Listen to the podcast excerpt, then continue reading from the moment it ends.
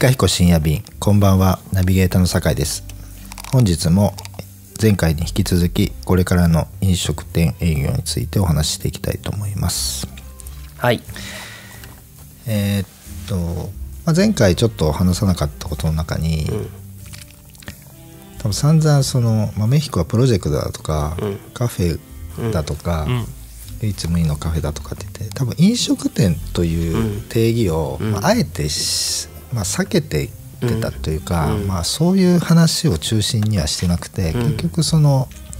まあ、豆彦で起きていることの中で、うん。まあ、当然その飲食に関わる話、まあ、食に関わる話っていうのはうん。まあ散々してきたけど、うん。まあ、あえてね飲食店うん。営業うん。もうん。飲食店と言っちゃったというか まあ飲食店ですよっていうことに絞ってまあ話していくっていうのは今までにちょっとなかったテーマかなっていうふうにはまあ思っていて、うん。まあ、井川さんだから今回、まあ、このテーマって井川さんから出たテーマなんですけど、うん。あえて飲食店っていう話をしたっていうのはまあどういうところからなんですか、まあやっぱりあの僕からするとその逆さの定義。はい定義っていうかね逆さの逆さなんだよ。つまり、飲食店っていうようなものって、誰が決めたのっていう思いがあって、つまり飲食を提供している店は飲食店。うん。えー何？じゃあきコーヒーとなんか軽食出すだけ出すたら喫茶業とか。うんこれってさその保健所が決めたことなんだよね。そうなんですよね、うん、飲食店だとかその喫茶業だとかまあ何そのじゃあガールズバーはどっちなのとかっていうことも含めてだけど、それって要は僕がよく言ってる法の内側でのはい。論理であって飲食店営業なんて言ってる人は立ち行かなくなるに決まってるんだよ。はい。だって飲食店営業っていうのは飲食飲食を提供する店は飲食店営業はいって言ったらさでそれでお金取ってれば飲食店営業って。だけど飲食っていうのは生きるためには誰にだって必要なことで、はい。要は家庭の延長なんだよね、家庭は飲食出すわけだから。で家庭はの飲食店営業でやなのかってことになっちゃうじゃん、うん。まあ、店じゃないだけで飲食営業ですよね。飲食営業だよね。はい。だからそもそも飲食店営業っていうまあその今これから打撃を受けてる飲食店やねとかって言ってるけど例えば僕が豆彦飯店ってやった時に、あれ飯店ってした時に「え中華料理屋やるんですか?」って、はいあの言われた時に、うん僕は別に中華料理なんかやる気ないよって。うんえだって豆彦飯店ってんだから中華料理ですよねって言われた時に、え中国行ったら、ん。飯店って宿って意味で、飯を提供する家って意味だから、はい。っていう意味で俺豆彦飯店にしたんであって、つまり豆彦んちっていう意味だよって、はい。したらまたそのへりくつ言ってって言われたんだけど。いやでも本当に飯を出せる家を作れれば、はい。いいけどそれだといんあの保健所うんの審査が通らないから、じゃあ飲食店営業ってことでって言って保健所に申請を取るときに飲食店営業の許可証っていうのをもらうから、僕らは飲食店ってことになってるし、はい。けどいわゆるそれを真に受けて、うん。俺たちは飲食店営業なんだ。飲食店営業にももうちょっとちゃんとした保証とか、はい。今言ってるじゃない、飲食店の人たちももっとなんか訴えて政府に訴えて、ちゃんとした保証をしてもらうべきだって、あそんなことできるわけないと思うよ、まあそうなんですよね、うん、そのいや言うだけ言ってみようみたいなこと言ってても、今回のことで打撃を受けた飲食店は何の保証もないまま終わりなんだよ。そうなんですよね。でその時に急にそのなんかいやだって家でご飯出してるようなものをただ保健所が飲食店営業ってしただけであのそれはだって業界でもないしなんとなくみんなでつまりどこまで管理していいか分かりませんってことになっちゃうわけじゃん、はい。つまり保健所が飲食店営業って出したものが飲食店なんだっていうことで統計は取れるけど、はい。そんななんか本当にもうなんかちっちゃなコンロになんかやってるだけのお店もうん。まあスナックとかね。スナック買ってきた酒と買ってきた乾き物を出して これ飲食店営業。飲食店営業ってことじゃない、はい。かと思えばすごい何十人もシェフを雇ってわわちゃわちゃやってたりその窒素はい。なんかねうん。液体窒素でなんか凍らせてはい。うーんとかやってるのも飲食店だから。はい。だから飲食店営業なんて言ってることそのものがどうなんだ。つまりこれからの飲食店営業っていうのはこれからは飲食店営業なんていう呼ぶことそのものがもともとナンセンスだったんだと思っていて、ちょっと上からの言い方すれば豆彦はもともと飲食店だと思ってやってないからはい。これからの豆彦については全然安泰だと思ってるけど、はい。飲食店営業豆彦さんも飲食店営業だから大変ですよねって言われても、いや俺たち別に明日から豆彦んちっていう意味でや飲食店っていうしてるだけだから、なんかこういう時に「イカ分けって大変ですよね」って言われても「いやイまあカ分けなくなっちゃいますよね」って言ったら「いやなくならないからイカ分けなんだから」はい。つまり家なんだから屋号なんだから豆彦っていうのは、い。かなることがあってもなくならないよっていうふうに思うんだよね。うんだけどさっきね酒井が言ったみたいに早々にもう閉店を決めたとか、もうもうダメだ。もうだってどう考えたってややってきようがないとかって、あもう家賃払うことなんて考えたらもう絶対無理だって言うけど、家賃が払えなくなったら店がなくなるっていう発想がおかしいだろうと思う。うん。店っていうふうに思うからそうだけどプロジェクトなんだから、うん。お前がやってるレストランないしカフェは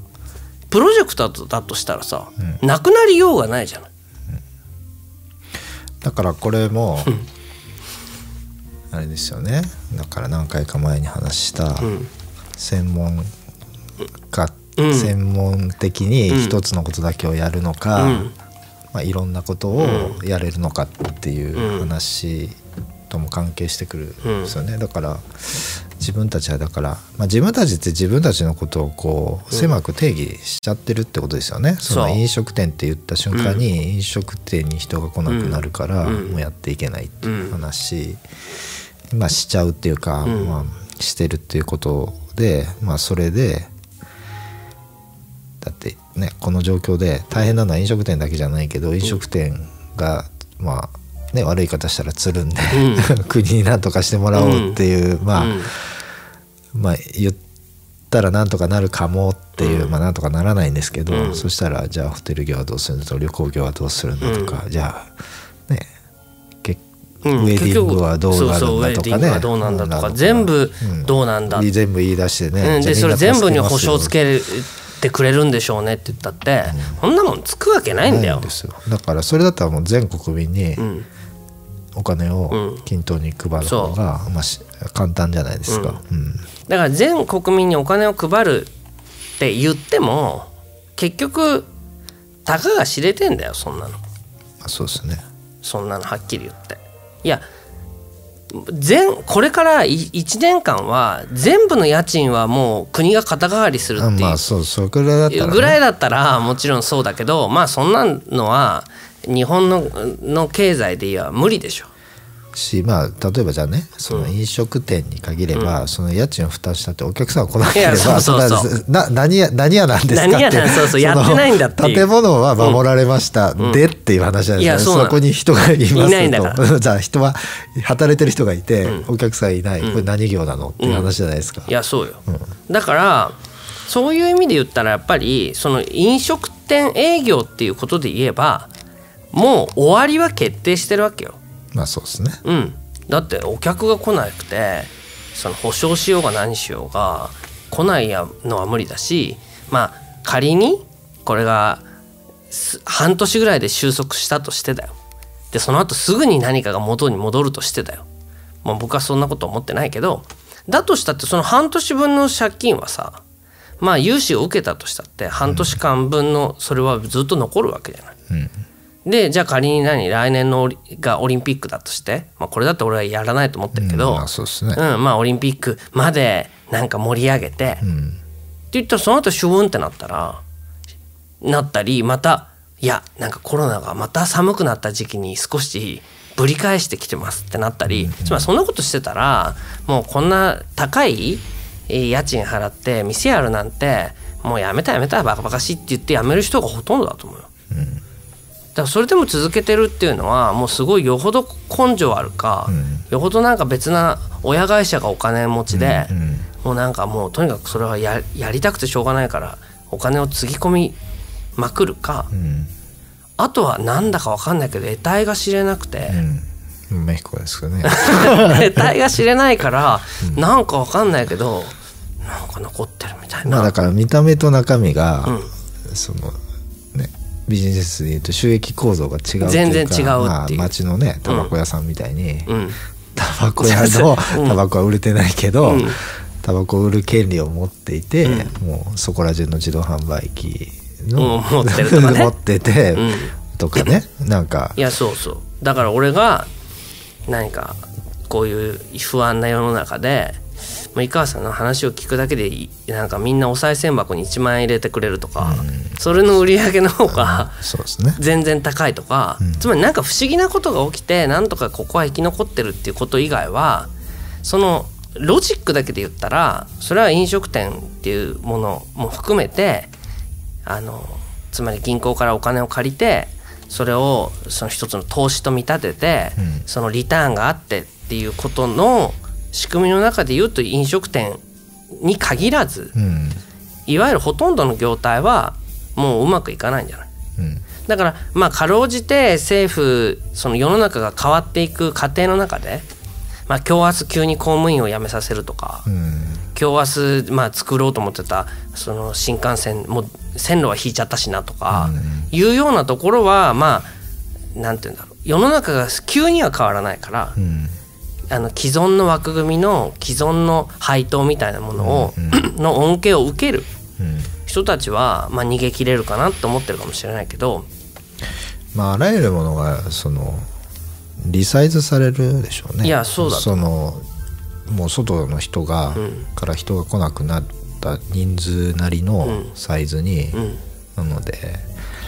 まあ、公務員がとかっていうと、まあ、下手したら逆にね JR とかうん。郵便局とか、全部また国有化 うんまあね。なってね。うん立ち行かないからね。そうだって輸送なんても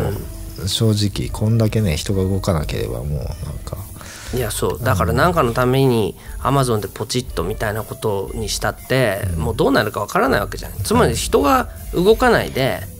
お金が人が動かなければお金は動かないわけだし、だからリサイズされてちっちゃいサイズ感の中で経済が回るとか、だから僕に丸々一つこう群馬県を預けてくれるとかね、はい。うん、とかまあ、どこどこの町をうん。預けてくれて、そこにもう立ち行かなくなったレジャーセンターとホテルとなんかがあって、じゃあここをファームにしてここのホテルはみんな住んでもらって、うんうんとかっていうふうに、この一つの、まあ、地域なのか共同体みたいなものの中でお金が循環するみたいなサイズ？うん。でそれがまあイタリア的なスローフードかも分かんないし、はい。そういう概念の中でもこれレストランなのかみんながそこの町の人は夜必ず飯食いに来るから、町営食堂、うん。まあそうですよ、うん、なんかそういう感じだから飲食店っていうのともちょっと違う何とも言えないなんかもう町の食堂だなっていうものとしてでそこのそこに集まってる人たちはもう家族っていうかもうそのまあここの町に住む人たちだ、住んでる人たちはまあ言ってみれば家族みたいなもんだけどまあ同性愛の人もいるし独身の人もいるし、まあ、とにかくここに集ってる人たちはまあここだけでなんとかなりわいがな成り立ってるから、別にそれで何が悪いのっていう、うん。その鎖国的な考え方だけどそういうところだけが生き残る気がするけどね。大体そのねもうこの辺に東京千葉埼玉神奈川4,000万人住んでるとかっていうこと自体が、うん。ずっとみんなおかしいと思ってたけどうん。そのもうだから逆に地方創生とか言わなくても、うん。もう地方に住んだ方がいいよねっていう、うん。まあ、そもそもこの状況でもね一、人も感染者出てない県とかあるわけじゃないですか。あるある。うん。だからそういうふうなことになるし、まあ僕はもう一つ言えば例えば来年のオリンピックも例えば中止になっちゃう。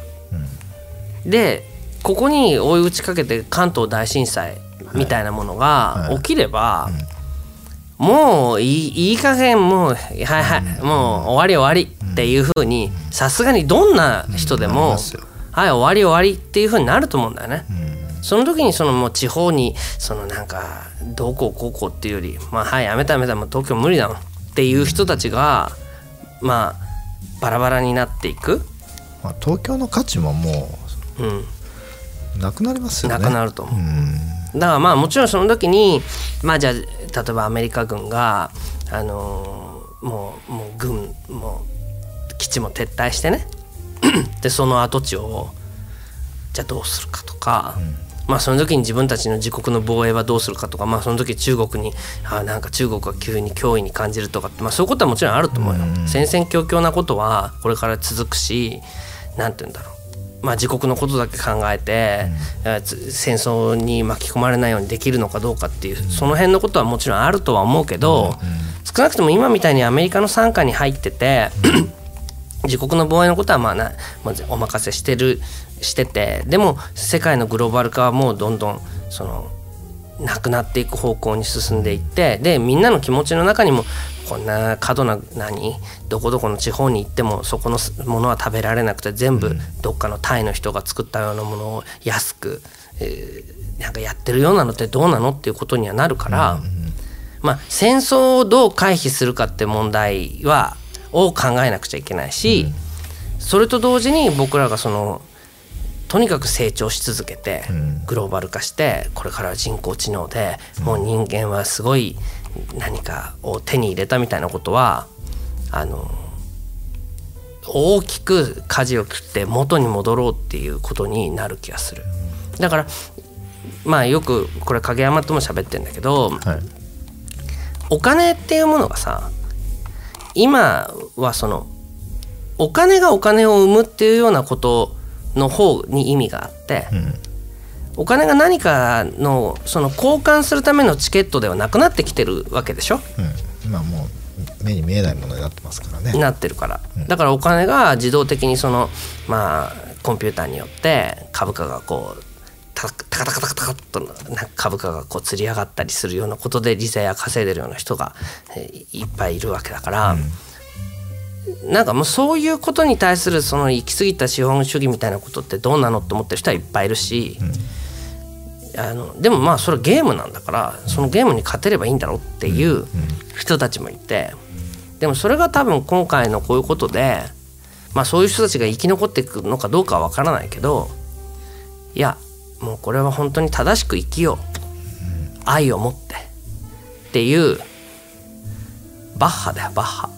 あ そうきますか。そうなんかそういうことになんとなくんあの戻っていくだからそれはスケールはちっちゃくなるかもしれないけどやりやすくそういうことにやりやすくなる時代になるんじゃないかなとは思うよね。ただそのそれまでの過渡期になんか今までのやり方に戻せっていう人たちのその焦りみたいなものとかイライラみたいなものは噴出すると思うからそれだけ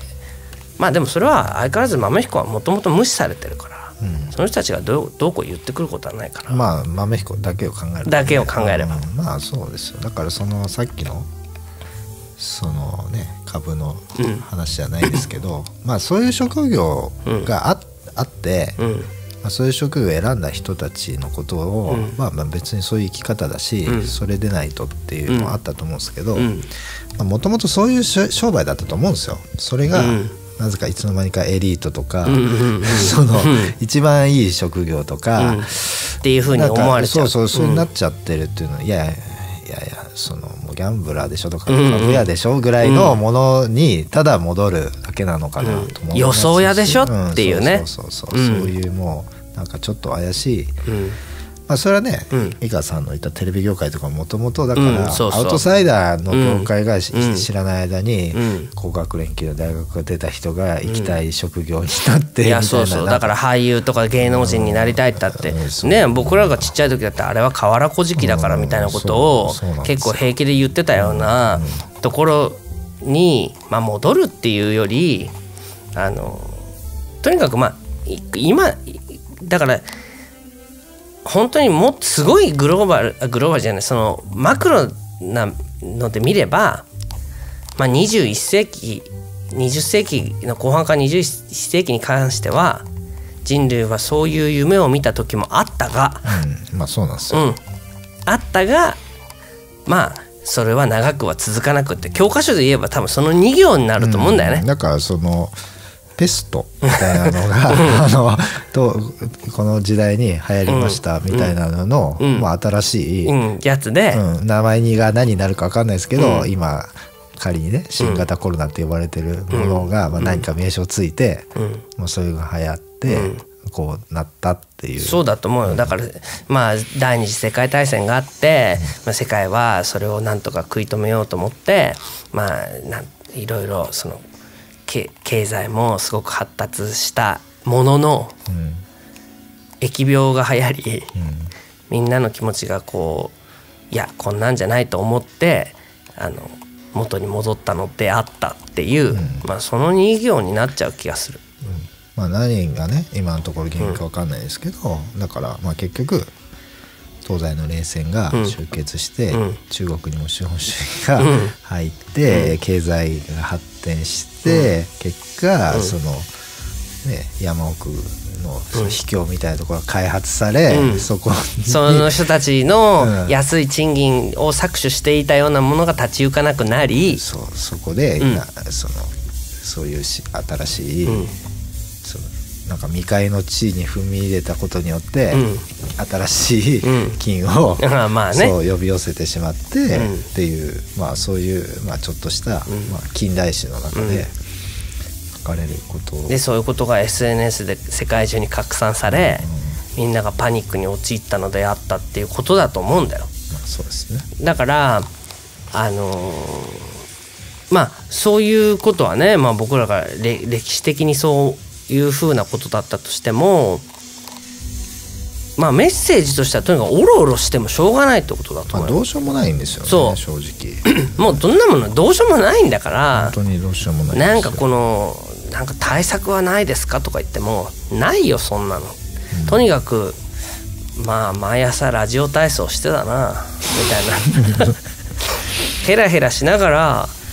なんかよしここは一丁やってやるかって思うかどうかってそれに尽きるんじゃないの？うん。まあ、だからもうこれでやっていくしかないっていうふうに思ってやっていくしかないですよね。そうだよ。まあいいことを考えるとしたら、まあ、さっきその井川さん戦争があって話戦争とかうん。侵略の話しましたけども、うん。それさえも誰も興味持たなくなるんじゃないかなって思うんですよ。ああそこまでその戦争自体もうん。グローバル化を目指した結果のものじゃないですか、うんうん。もうグローバルとかいいよねってなると、うん。まあ。自分の範囲内で、ね。うん。だって他国に行ってまで何かって、うん。まあそれを知った結果のこれだから、じゃあねその中国があんなの広い領土持ってて、日本のあとちょびっとの領土を、うん。まあ欲しいと思うか。そうたださだから僕はでもやっぱり人間って感情の生き物だと思うからね、そのもちろん戦争するかどうかっていうことまあっていうより、とにかくまあ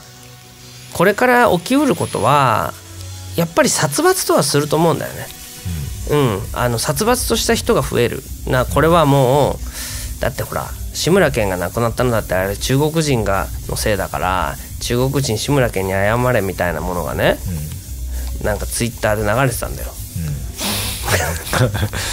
まあまあだからそういうのはさギャグだとしてもどっかにもうこれこうなったのは誰かのせいにしないと納得できないっていう時にさそれを束ねればまたそれこそまたビジネスになると思ってるやつって出てくると思うんだよね。うんなるほど。うん、まあそれがさナチスヒットラーになるかどうかは知らないけれどやっぱり俺の周り見たってもうこれって誰のせいなんですかみたいなことを本気で言ってるやついるしそのなんて言うんだろう。まあつまり利己的に振る舞ってるやつが世の中に蔓延したのがグローバル化だとしてだよ。でさらにそれがシュリンクすればもうますます利己的にならないとやっていけないんだって思うやつが増えると思うんだよね。はい。他人を蹴落としてでもいいから自分を守るためには必死になってその利己性を出す、でもお前がそんな風に利己性利己的だから嫌われて誰もお前になんか恵んでやらねえんだよっていうことがあると思うわけ、ちょっと話それるけどおまんじゅうの話があってね。はい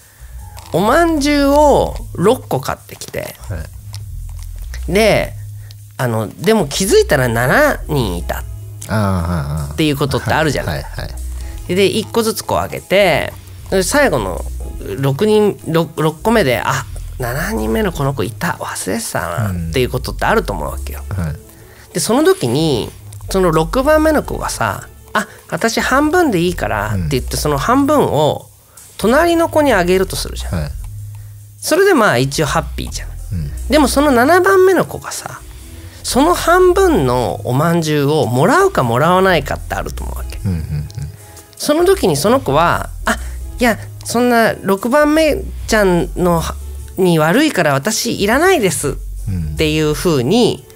遠慮してるように見せかけて、うんこの子が思ってることは忘れられてる私がのことを忘れられてるんだったらもうそのその時にこうおこぼれでもらうなんか嫌だっていういう利己性なんだよ。うんうん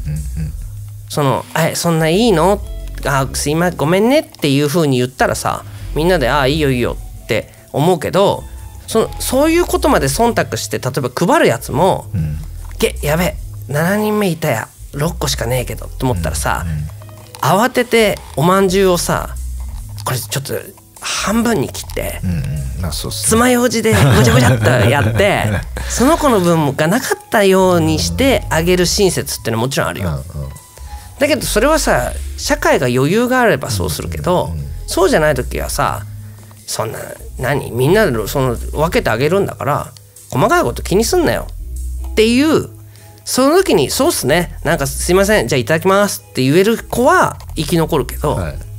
いやそんなあの私のことなんか本当気にしないでください。私一個もいりません。とか、あしまった。こんな時に帰ってこなきゃよかった。とか、ごちゃごちゃ思う子はやっぱりそれは潤沢に物が溢れてる時代にの価値観であっていちいちそうやって物が少なくなると私寂しい思いをしていたり、うんうん。なんか「え私の分はないんだ。用意されてないんだ」えなんで？なんで私の分が用意されてないの？にそれは私が嫌われてるから？とかって思っちゃうようはない。人はいちいち殺伐としちゃうと思うんだよね。うんでこれからそれがすごい起きると思うわけ。うん7人目の人が出てくる。はい。だって今までなら全部今までならさ昔のテレビ局もそうだけどあロケ弁をはいはい。もうに10人ぐらいしかいないのに20個発注して、まあそうですよね。そうですよね。うんあちょっと余っちゃってあれだったら欲しい人2個もらってっちゃってくださいって言うじゃん、それが今だともうさそんな予算がないから、え本当に15人ですか？え14人？15人、えじゃあじゃあ15人。いやじゃあじゃなくて14人なら14人にしたいんだけどって言って14だったらさ実は15人目いた時にああいつにあげるのどうするかっていうことが起きるわけじゃん。まあそうですね。これこれからそうなるってことよ。その時に7番目のそのおおまんじゅうが6つしかない時に7番目の子があの